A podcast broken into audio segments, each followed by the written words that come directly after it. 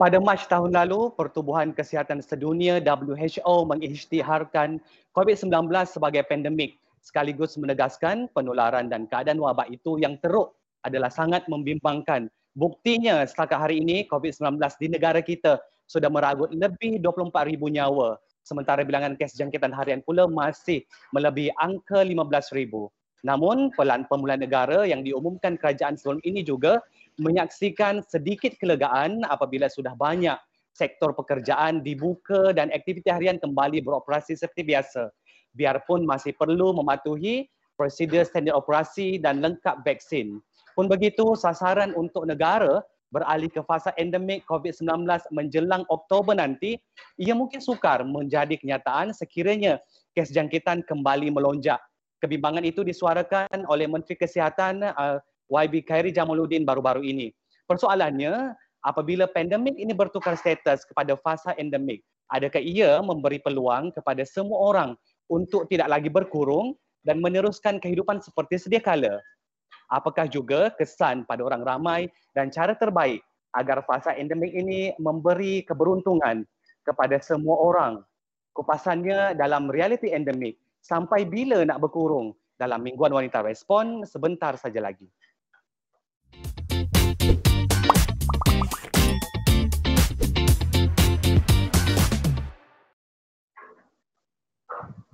Bismillahirrahmanirrahim. Assalamualaikum warahmatullahi taala wabarakatuh dan salam sejahtera kepada semua penonton dan juga pelayar Facebook Mingguan Wanita. Sekali lagi anda bersama saya Sudir Tahir dalam Mingguan Wanita Respon.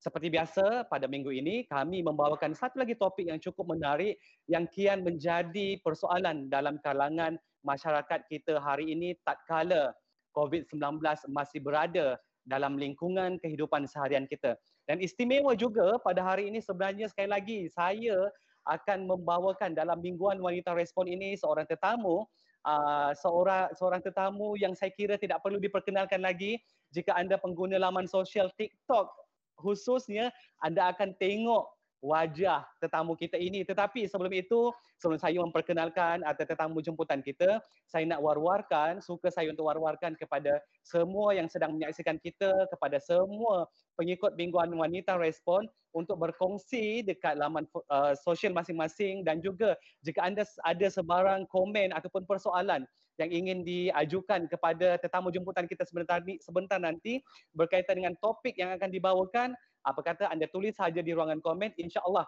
saya akan cuba bacakan dan juga tanyakan kepada tetamu jemputan kita. Dan ini dia topik yang akan dibawakan hari ini adalah reality endemic sampai bila nak berkurung. Dan tetamu jemputan kita uh, seperti di awal tadi kita dah tunjukkan sedikit uh, clipping video uh, beliau uh, apa nama membuat aksinya di TikTok. Ini dia bersama dengan kita. Saya nak ucapkan selamat datang kepada Dr. Ahmad Samhan Awang, doktor perubatan dan juga boleh dikatakan sebagai selebriti media sosial. Apa khabar doktor? Alhamdulillah. Apa khabar Sudir? Baik, alhamdulillah. Hari ni doktor tak buat uh, tumbuk lesung eh? Buat macam ni tak ada eh? tak ada, saya tak menari. Uh, saya tunjuk-tunjuk je, main tunjuk. Ah, dia, dia tunjuk-tunjuk macam ni je kan. So kalau anda sebut saya kira uh, nama Dr. Ahmad Samhan ni memang cukup dikenali eh sejak orang kata TikTok makin uh, berleluasa di negara kita dan juga bila mana uh, ialah konten-konten COVID ini uh, menjadi ikutan uh, yang ingin diketahui oleh orang ramai dan saya kira anda juga sudah mengenali Dr. Ahmad Saman Awang kita uh, yang bersama dengan kita pada petang ini. Baiklah doktor uh, seperti mana yang saya telah uh, perkatakan di awal tadi yang mana uh, kita daripada pandemik ini dijangka kita nak beralih ke fasa uh, endemik pula doktor eh untuk uh, COVID-19 ini. Jadi mungkin doktor boleh kongsikan kepada uh, penonton kita apakah yang dikatakan ataupun mungkin doktor boleh rungkaikan serba sedikit apakah itu fasa endemik doktor. Okey, baik. Terima kasih banyak Sudi. Terima kasih juga pada Wanita yang sudah jemput saya. Jadi untuk menjawab persoalan uh, di mana istilah ataupun term yang digunakan seperti pandemi, apa benda itu epidemi, apa benda itu endemi, ha, itu nak kena faham dulu. Ha, di mana pada permulaan, contohnya seperti COVID sekarang, pada permulaan memang kita akan mengalami situasi dipanggil epidemik di mana situasi uh, jangkitan itu dia tiba-tiba merebak dengan secara meluas dan dia akan melonjak dengan kuantiti yang ramai, ramai yang dijangkiti. Pada ketika itu memang kita akan dipanggil uh, istilah epidemik. Mana uh, COVID-19 ni virus ni menular dalam uh, kita tak menjaga bahawa dia akan menular terlalu cepat dan ramai yang telah dijangkiti. Dan pada keadaan itu mungkin pada kawasan yang kecil. Maksudnya mungkin di uh, China, uh, di China pada permulaannya dan selepas uh, fasa epidemik bila uh, pergi uh, wabak ini ataupun virus ini telah menular ke negara-negara, lebih banyak negara. Uh, dan sehinggalah WHO telah menetapkan bahawa telah banyak negara telah dilanda dengan COVID-19, virus yang sama berpunca daripada China. Dan menyebabkan sehinggakan status telah bertukar kepada pandemik di mana banyak negara telah bertukar uh, telah di, uh, telah uh, dijangkiti dan bila sampai kepada tahap pandemik sekarang ini kita pergi kepada fasa yang seterusnya iaitu endemik maksud endemik ni adalah di mana uh, virus ini ataupun uh, COVID-19 ini kita kena hidup bersama dengan virus ini seperti mana juga dengan penyakit-penyakit lain contohnya seperti denggi denggi tidak akan hilang sehingga kosong kes. Tak, tak mungkin. Begitu juga dengan COVID, sukar untuk dapat satu-satu negara itu kosong kes uh, yang dijangkiti oleh COVID-19. Dan mm-hmm. kita kena perlu hidup bersama mereka tetapi cara untuk kita hidup bersama mereka itu kita, kita perlu, perlu halusi lagi. Mm-hmm. Okey, doktor, seperti kita sedia maklum eh apabila kita berada dalam fasa pandemik COVID-19 ini, saya kira sudah lebih setahun eh kita uh, dalam tempoh kita pernah dalam tempoh uh, berkurung eh apabila PKP dilaksanakan berkali-kali satu, dua dan tiga. Kemudian sekarang ini kita beralih ke fasa uh, peralihan negara yang mana ada negeri yang dah dalam dah berada dalam fasa empat, ada tiga dan dua dan sebagainya. Cumanya doktor, bila kita melihat, bila kita ber, bercerita ataupun berkata, bercakap mengenai endemik ini, uh, apabila kerajaan uh, bercadang untuk uh, di dalam negara kita khususnya doktor apabila kerajaan kita uh, menjangkakan yang mana kita akan beralih ke fasa endemik yang dijangka pada Oktober depan eh walaupun kita belum tahu lagi status sebenarnya tetapi sekiranya lah endemik ini uh, ber, pandemik bertukar status kepada endemik untuk negara kita. So bagaimana?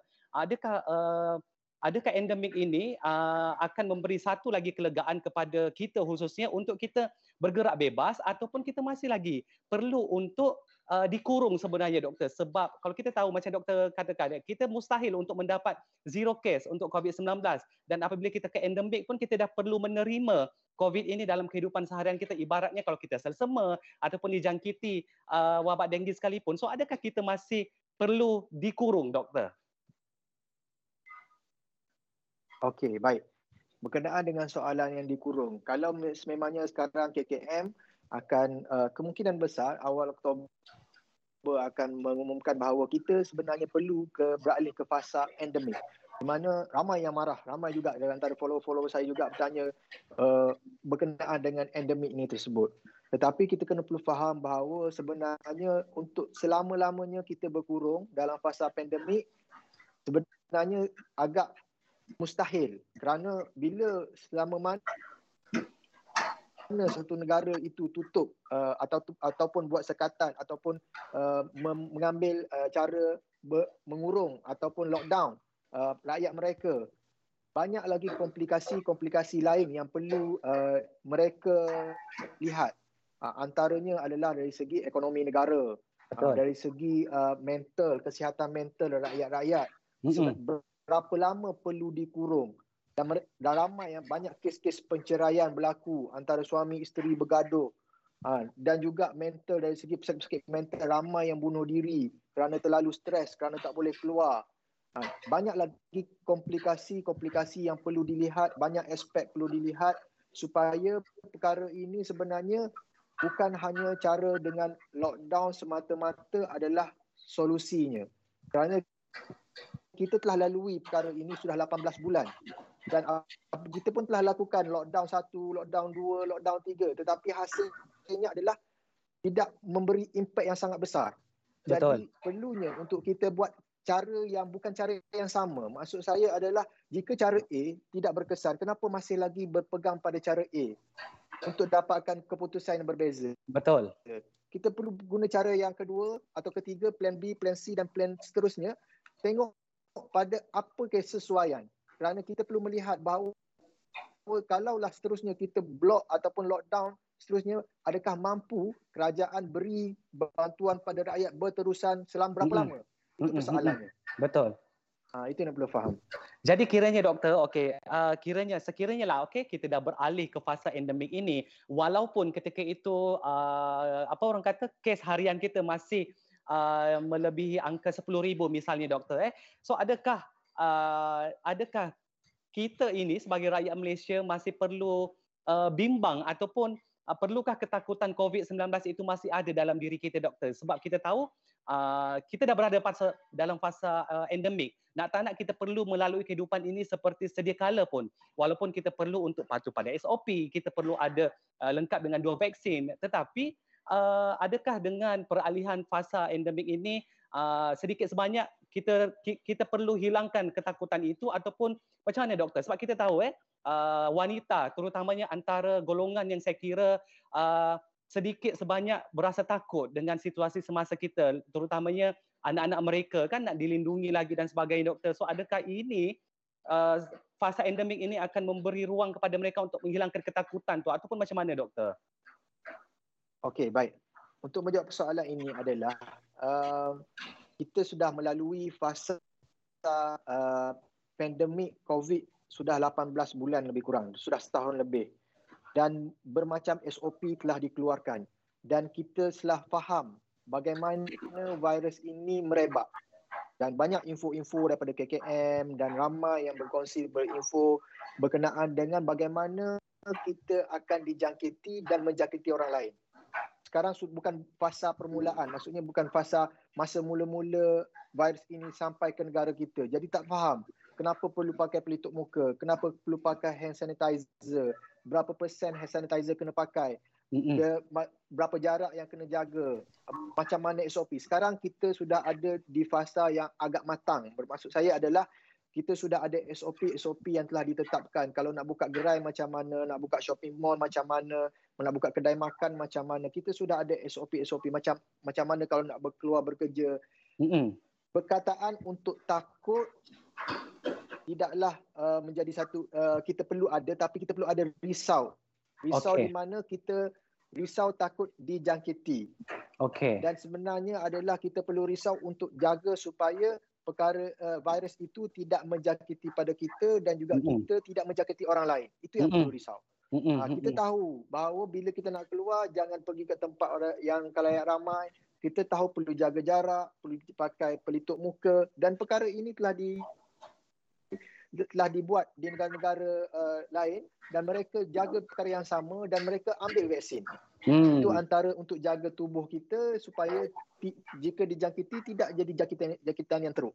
Hmm, kan. Okey doktor bercakap soal vaksin eh. So uh, kita ada soalan daripada uh, kita punya pe, pe, penonton kita ketika ini uh, dan saya juga nak war-warkan sekali kalau anda ada sebarang persoalan berkenaan topik kita pada hari ini di Mingguan Untuk Respon anda bolehlah tuliskan di ruangan komen. Okey, alang-alang kita bercakap soal vaksin ni doktor, doktor menyentuh soal vaksin. Kita tahu uh, ketika ini kerajaan kita pun sudah menetapkan maksudnya uh, sebu- uh, seku, uh, golongan dewasa perlu lengkap dua vaksin eh dan sekarang pun telah dibuka kepada golongan uh, remaja iaitu uh, bawah tu antara 12 hingga 17 tahun pun dah boleh divaksin dah untuk mereka untuk anak-anak sekolah kita terutamanya mereka yang kembali ke sekolah nanti.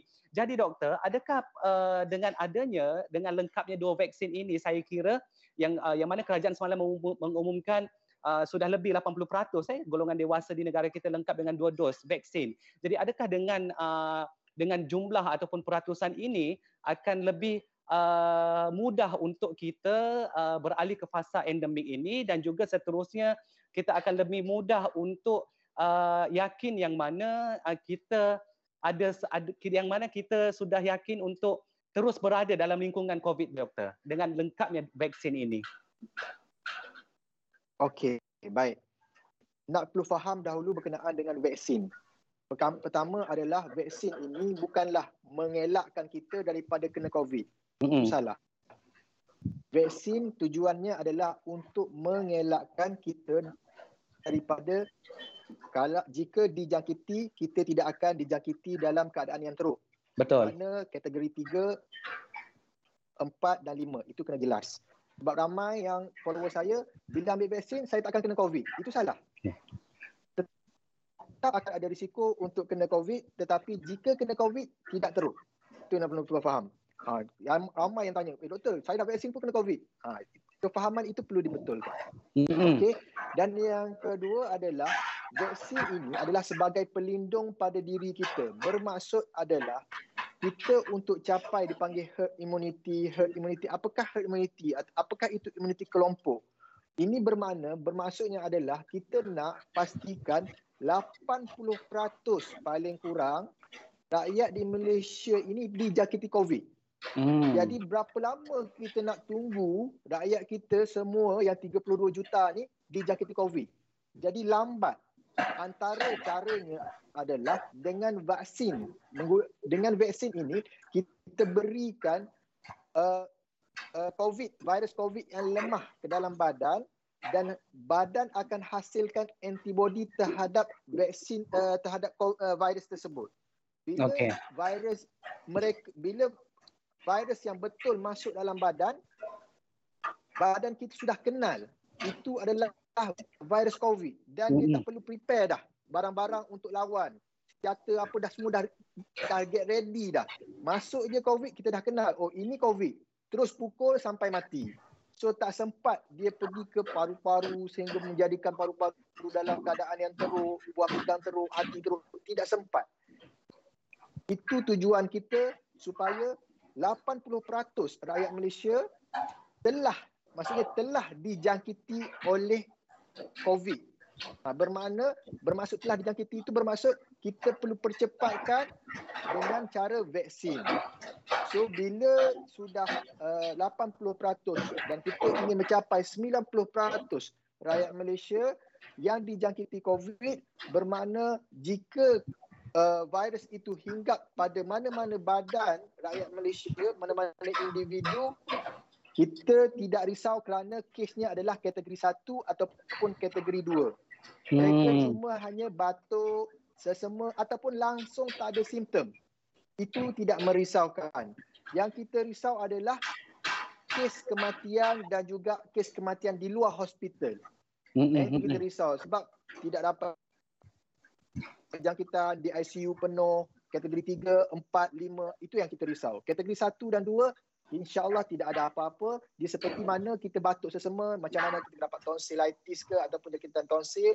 Begitu juga kita demam seperti biasa, uh, demam-demam uh, urat ke biasa orang panggil. Uh, itu demam biasa dan andai kata kena pun tak teruk dan dia boleh sembuh dalam masa 10 hari. Mm-hmm. Okey doktor, saya nak ambil soalan daripada uh, peminat apa ni penonton kita daripada Puan Susi MR ini. Dia tanya macam ni. Doktor melihatkan keadaan sekarang, ada possibility tak jika suntikan vaksin itu dibuat secara berkala? Contohnya setahun dua kali perlu disuntik. Yalah sebab kita tahu kan doktor kan macam sekarang kalau kita beralih ke fasa endemik itu sendiri, uh, so bermaksud uh, kita uh, akan uh, melalui satu aktiviti harian uh, yang orang kata dah secara bebas eh? Jadi uh, kita tidak tahu macam macam sekarang pun situasinya ada yang lengkap. Dua vaksin pun uh, masih uh, boleh dijangkiti covid kan? Dah dah dapat vaksin pun masih kena juga. Jadi adakah macam soalan saya saya merujuk kepada soalan daripada puan uh, Emma tadi puan Susi dia tanya possibility tak jika suntikan vaksin ini dibuat secara berkala doktor dalam fasa endemik kita yalah sebab kita tahu selepas ini uh, COVID-19 itu tidak boleh lari daripada kehidupan kita. Ha. Okey, baik. Untuk menjawab soalan ini, nak kena perlu faham bahawa bila kita ambil vaksin, ambil vaksin bukanlah dikira sebagai mana-mana vaksin sekalipun jika ambil vaksin bukanlah lifetime. Maksudnya bukan sepanjang hayat. Sekali ambil, lepas tu tak akan ambil dah impossible. Okay. Ah, sangat mustahil kerana mana-mana vaksin dia akan ada expired dia. Dia akan ada dia punya keberkesanan dia akan menurun. Bila menurun itu yang dipanggil kita perlu booster dose. Kita perlu tingkatkan lagi supaya hmm. badan kita hasilkan lagi antibody untuk melawan vaksin. Macam kita lihat bila isu vaksin uh, Pfizer, Sinovac, AstraZeneca dan sebagainya berkenaan dengan COVID, ramai yang marah. Kata, doktor ni kena ambil third dose pula. Lepas ni, lepas ni tiap-tiap tahun kena ambil. Orang buat bisnes, uh, saja nak buat bisnes dan sebagainya. Ramai yang komplain macam tu. Mm-hmm. Tapi kena faham bahawa vaksin tersebut adalah ada jangka hayatnya tersebut dan okay. menyebabkan badan kita akan turun. Okey. Uh, keberkesanannya. Hmm, faham. So jadi macam vaksin yang kita ambil ketika ini doktor, uh, mungkin kalau boleh doktor boleh tambah sedikit eh uh, ke, ketahanannya berapa lama doktor? Ha ah. Maksudnya sebab buat masa sekarang ha, buat masa sekarang lebih kurang lebih kurang 6 hingga 8 bulan. Oh, okey. Sebab kita tiada kajian khusus. Jadi bila orang kata, doktor kena ambil lepas ni vaksin COVID kena ambil tiap-tiap tahun. Kemungkinan besar yes. Okey. Sebabnya sama juga kita macam kita nak pergi umrah, nak pergi haji, kena suntik juga. Betul. Kena suntik. Setiap Betul. tahun bila dah expired, kena ambil lagi. Betul. Sama juga dengan suntikan typhoid. Vaksin juga untuk pengendali makanan. Sama mm-hmm. juga mereka bila dah 2 tahun, dah expired, mereka kena cocok lagi vaksin. Betul betul. Perkara yang sama juga. Mana-mana vaksin sama saja. Cumanya bila berkaitan dengan COVID ni orang sensitif. Padahal itu adalah vaksin typhoid juga adalah vaksin, meningococcal untuk umrah pun adalah vaksin. Dan hmm, maksud... yang sama juga dan akan ambil berkala setiap tahun kemungkinan besar.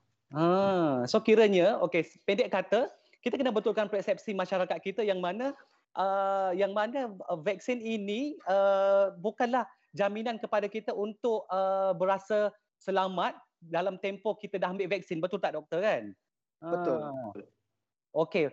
Uh, satu lagi soalan doktor daripada kita punya uh, penonton kita daripada puan Ramaina Aida saya kira uh, dia tanya dia bertanya macam ni ramai yang tak jaga jarak sekarang kalau beratur nak rapat-rapat dengan orang depan geram je rasanya orang macam ni. Okey ini antara salah satu uh, SOP yang uh, kerajaan kita dah ter, uh, dah telah tetapkan sebelum ini. Pakai pelitup muka jarak kena jaga doktor. Tapi betul saya saya menyokong soalan daripada uh, kita punya peminat ini yang tanya berkenaan dengan jarak kalau kita tengok pun baru-baru ni bila sektor pelancongan kita dibuka, orang berpusu-pusu pergi mandilah mandi sungai, bercuti ke satu-satu tempat dan sehingga kita tengok macam takutnya. Uh, so doktor mungkin uh, bila kita melihat fasa endemik ni sendiri, so situasi itu akan lebih kerap berlaku doktor. Macam adakah kebimbangan ini yang kita akan risaukan lebih banyak doktor soal penjara soal penjaga, penjagaan jarak ni. Okey, baik. Berkenaan dengan ini, kita kena perlu faham bagaimanakah virus COVID ini masuk dalam badan kita. Okay. Adakah virus COVID ini masuk melalui tapak tangan? Adakah virus ini masuk melalui rambut? Adakah virus ini masuk melalui dada? Adakah virus ini masuk melalui kapak kaki?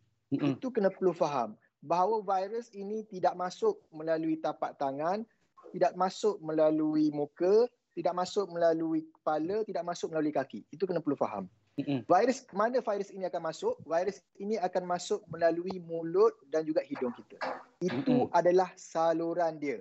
Okay. Jadi kita kalau orang kata oh nak bersalam tak ada masalah nak bersalam. Kena faham konsep ni. Nak bersalam boleh tak ada masalah nak bersalam. Tetapi isunya adalah bila bersalaman jaranglah orang tak pegang hidung tak sentuh mulut.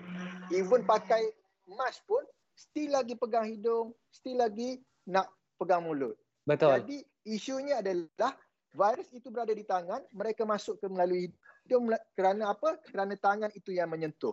Betul. Kalau virus itu misalnya kalau bersalaman tak, tak sentuh hidung, uh, tak sentuh mulut, tak ada masalah. Bersalaman tidak ada isu. Begitu juga dengan jarak. Jarak pun sama jarak ini bila kita bercakap macam saya bercakap ataupun kita bersin. Bila kita bercakap dia uh, virus itu yang ada dalam mulut ada dalam hidung kita akan terkeluar. Bila terkeluar boleh menjakiti orang lain. Dan jaraknya lebih kurang 1 meter hingga 1.5 uh, uh, meter.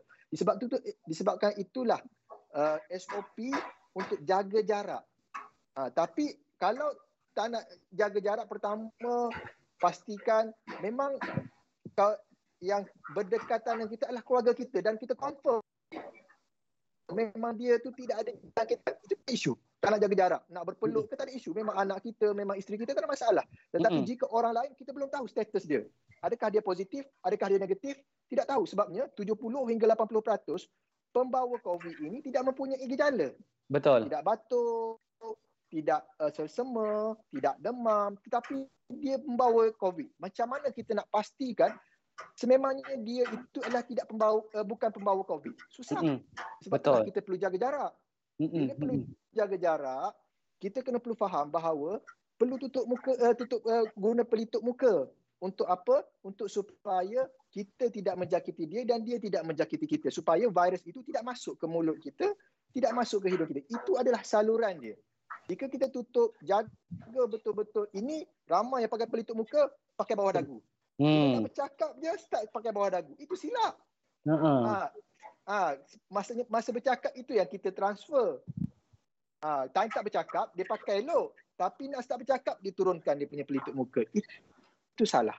Tapi itulah doktor, Ha, bila kita bahawa- tapi itulah doktor kan bila kita bercakap uh, soal sikap kita ni sendiri, uh, itulah kita ki- apa yang kita perasan ketika ini yang mana sikap kita sendiri yang se, yang saya kira cepat alpa kan? Macam uh, dapat kebebasan sedikit lupa dah nak jaga jarak, lupa dan nak pakai pelitup muka. Seolah-olah bila uh, bila uh, kerajaan membuka pelbagai lagi uh, sektor uh, aktiviti dan juga pelancongan, kita rasa macam kita dah kebal, kita dah bebas untuk melakukan apa sahaja. Tapi kita tidak sedar yang mana uh, walaupun kita berada dalam fasa endemik nanti COVID-19 itu tetap akan tetap akan ada dalam lingkungan kehidupan kita. Uh, terutamanya kalau kita tengok juga juga akan doktor uh, uh, ramai yang membawa anak-anak kecil keluar ke sana ke sini. Jadi uh, menambah lagi satu uh, kebimbangan dan juga kerisauan uh, terhadap terhadap kita adakah fasa endemik ini nanti akan uh, membuka ruang lebih banyak jangkitan uh, COVID-19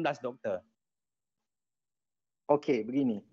Buat masa sekarang, golongan yang tidak belum lagi divaksin adalah golongan kanak-kanak dan Mm-mm. juga golongan mereka yang berisiko yang um, imuniti mereka terlalu rendah rendah dan juga golongan yang alahan pada vaksin tersebut. Mm-mm. Jadi kita tidak akan capai sampai 100% uh, capaian vaksin sebabnya ada golongan-golongan ini. Jadi nak kena perlu faham buat masa sekarang negara kita ke arah itu. Maksudnya akan uh, berusaha untuk memberi vaksin kepada golongan yang kurang daripada umur 18 tahun. Sekarang kita baru start 16 hingga 17 dan kemudian kita akan start pula 12 hingga uh, 16. Mm-mm. Ker- kerana kita kena perlu faham bahawa mereka juga perlu dilindungi. Tetapi KKM perlukan data tersebut. Bermakna data yang di, diberi kelulusan ha, oleh uh, Badan Kesihatan Negara Dunia yang mengatakan tidak ada masalah. Kami sudah buat di negara kami dan ini datanya. Berapa banyak populasi yang telah kami cocok, apa kesan sampingan dia, apa yang terjadi, itu data yang kami perlukan supaya boleh kita introduce. Kalau kami tiba-tiba KKM introduce terus kepada kanak-kanak, tidak ada akan jadi masalah kalau anda kata apa-apa yang berlaku sebab kita tak cukup data lagi. Mm-mm. So buat masa Mm-mm. sekarang kita akan mulakan uh, kita dah, uh, dah dah dah mulakan uh, mulai minggu ni 16 hingga 17 tahun supaya anak-anak juga turut dilindungi. Ha, kerana mereka juga perlu dilindungi kerana mereka juga adalah golongan-golongan yang berisiko untuk dijangkiti. Mm-mm. Mm-mm. Ha, tetapi buat masa sekarang sebelum mereka dilindungi, mak ayah kena perlu faham bahawa mereka sangat-sangat perlu di uh, perlu jaga SOP. Okey, Faham? Okey saya kira ini adalah uh, pendapat daripada kita punya uh, penonton kita doktor eh daripada puan Aisyuhada dia tanya dia cakap macam ni. Bila kita keluar bawa anak-anak berjalan ada segelintir yang mudah menghukum dan mudah mengecam. Hakikatnya bila kita beralih ke fasa endemik kena mula sesuaikan diri uh, hidup seperti biasa. Cuma sebagai mak ayah pastinya kena lebih bijak dalam memilih tempat yang dituju. Kurang risiko dan selamat serta patuh SOP. Ialah sama seperti mana yang doktor rungkaikan tadi. So ini soalannya uh, daripada kita punya followers juga doktor. So mungkin apa nasihat doktor kepada masyarakat sama ada terus berkurung di rumah atau cuba keluar dan terima keadaan uh, kehidupan baru ini terutamanya bila kita beralih ke fasa endemik. Okey. Berkenaan dengan mak ayah sekarang uh, nak bawa anak keluar dan juga uh, dah lama dah kurung anak dekat rumah. Bagi saya tidak ada masalah untuk keluar rumah bawa anak pergi sama ada ke pantai ke ke air terjun ke tapi kena pastikan kita tidak um, buat perkara yang sama seperti sebab yang dipanggil norma baru. Kita tidak mm-hmm. sama seperti yang sebelum COVID. Kita mm-hmm. sudah mm-hmm. ada COVID dalam masyarakat kita. Kita Betul. tidak tahu siapa yang telah dijangkiti dan siapa yang pembawa virus. Betul. Jadi sebaiknya sebolehnya pastikan jika nak keluar bawa anak-anak jauh daripada orang lain. Tidak ada masalah. Jangan pergi ke tempat-tempat yang bersesak, ramai, shopping mall yang kita tak tahu siapa yang pembawa COVID. Mm-hmm. Jadi nak bawa anak keluar tidak ada masalah bagi saya. Tapi jauhlah daripada orang lain. Nah, mungkin tempat situ uh, tempat uh, apa uh, dekat kawasan uh, A dan kawasan B orang lain duduk. Jauh. Tak ada masalah nak keluar. Sebab luas, tempat yang luas. Cari tempat yang luas, yang open air, bukan tempat yang tertutup. Uh, yang kita nak expose anak kita sebab kita masih lagi kanak-kanak tidak diberi vaksin. Jadi Betul. kita risau andai kata kalau mereka sebabnya kalau kita tengok pun data kematian data kanak-kanak pun antara yang tertinggi. Dan kita risau juga anak-anak kita jika dijangkiti akan dijangkiti dalam keadaan yang teruk. Jadi Betul. perlu jaga perkara ini. Nak keluar tidak ada masalah tetapi pastikan anak-anak juga pakai pelitup muka, pastikan anak-anak jauh daripada orang lain boleh main dengan sama-sama adik-beradik dia saja. Hmm. Okey, doktor, mungkin sedikit uh, untuk akhirnya uh, untuk uh, kita punya uh, Mingguan Wanita Respon pada minggu ini realiti endemik sampai bila nak berkurung. Jadi mungkin sedikit daripada doktor sebagai rangkuman kepada topik kita hari ini.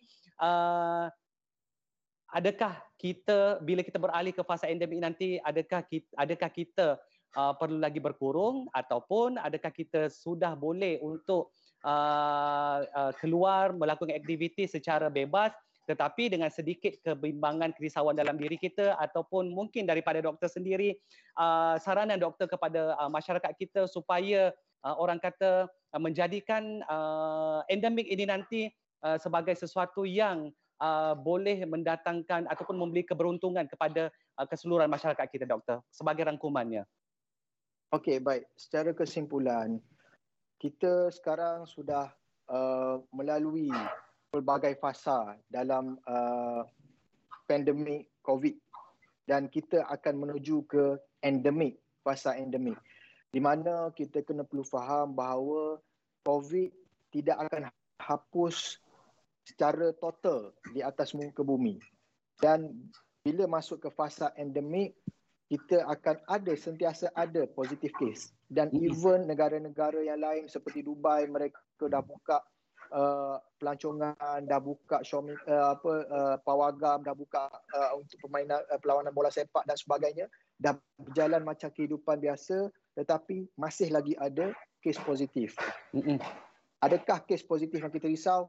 Bukan. Bukan kes positif yang kita risau jika ia adalah kes yang kategori satu dan kategori dua. Itu tidak merisaukan kita. Jadi kita perlu hidup bersama COVID. Cumanya kita perlu faham bahawa bagaimana COVID itu merebak untuk peninding kita dan kita perlu-perlu faham bahawa perlunya untuk ambil vaksin kerana vaksin adalah pelindung bagi diri kita supaya kita tidak dijangkiti dengan jangkitan yang teruk dan yang kedua kena perlu faham bahawa vaksin ini kemungkinan besar kita akan ambil secara berkala dan kerana virus tersebut juga akan berlaku mutasi sekarang uh, beta, delta, lambda dan, dan everything. Mereka bila jadi kita perlu improve juga untuk perlindungan diri kerana mm-hmm. kita kena faham kita sebagai askar dan mereka adalah musuh. Mm-hmm. Jadi nak perlu lawan tu kita kena perlindungan kita shield Betul. kita kena kuat. Yeah. Ha, kalau mereka dah berubah bentuk, mereka dah bermutasi, mereka dah guna teknologi baru, kita pun sama. Kita kena ada pendinding yang mampu untuk tahan mereka daripada masuk ke dalam badan kita. Betul. Jadi, endemik dan virus COVID ini memang ada dalam masyarakat kita dan saranan saya adalah di mana tidak ada masalah untuk uh, keluar ataupun bekerja ataupun nak bawa anak-anak ke tempat untuk hilangkan stres sebab terlalu banyak kes mental dan kita boleh buat apa yang tapi berbeza dengan sebelum COVID. Ini adalah norma baru kita. Ha, perlu jaga kena pakai pelitup muka, kena sentiasa basuh tangan atau guna hand sanitizer. Itu adalah norma baru kita. Itu yang Betul. perlu perlu fahamkan bahawa SOP juga kena jaga. Allah Betul. Allah.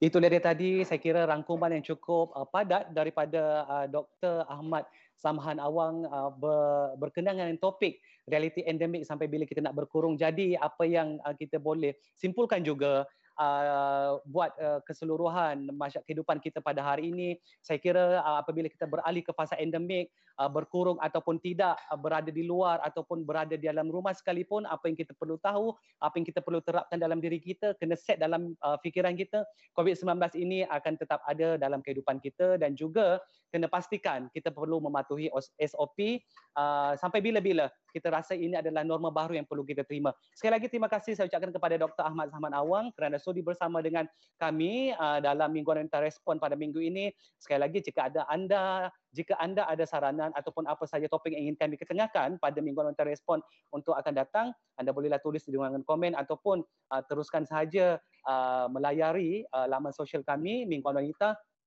di Facebook dan juga Instagram untuk anda mengetahui info-info terkini berkaitan dengan wanita yang mana uh, sesuai dengan kehidupan seharian kita. Sekali lagi saya nak mengucapkan ribuan terima kasih kepada tetamu jemputan kita uh, di atas informasi dan juga fakta yang cukup ber, uh, cukup uh, lengkap pada petang ini dan juga terima kasih kepada semua yang sudah menyaksikan kami secara langsung uh, di Mingguan Wanita Respon pada hari ini. Sekali lagi saya Sudirman Mak Tahir mengucapkan ribuan terima kasih dan insyaAllah kita berjumpa lagi pada masa akan datang. Assalamualaikum.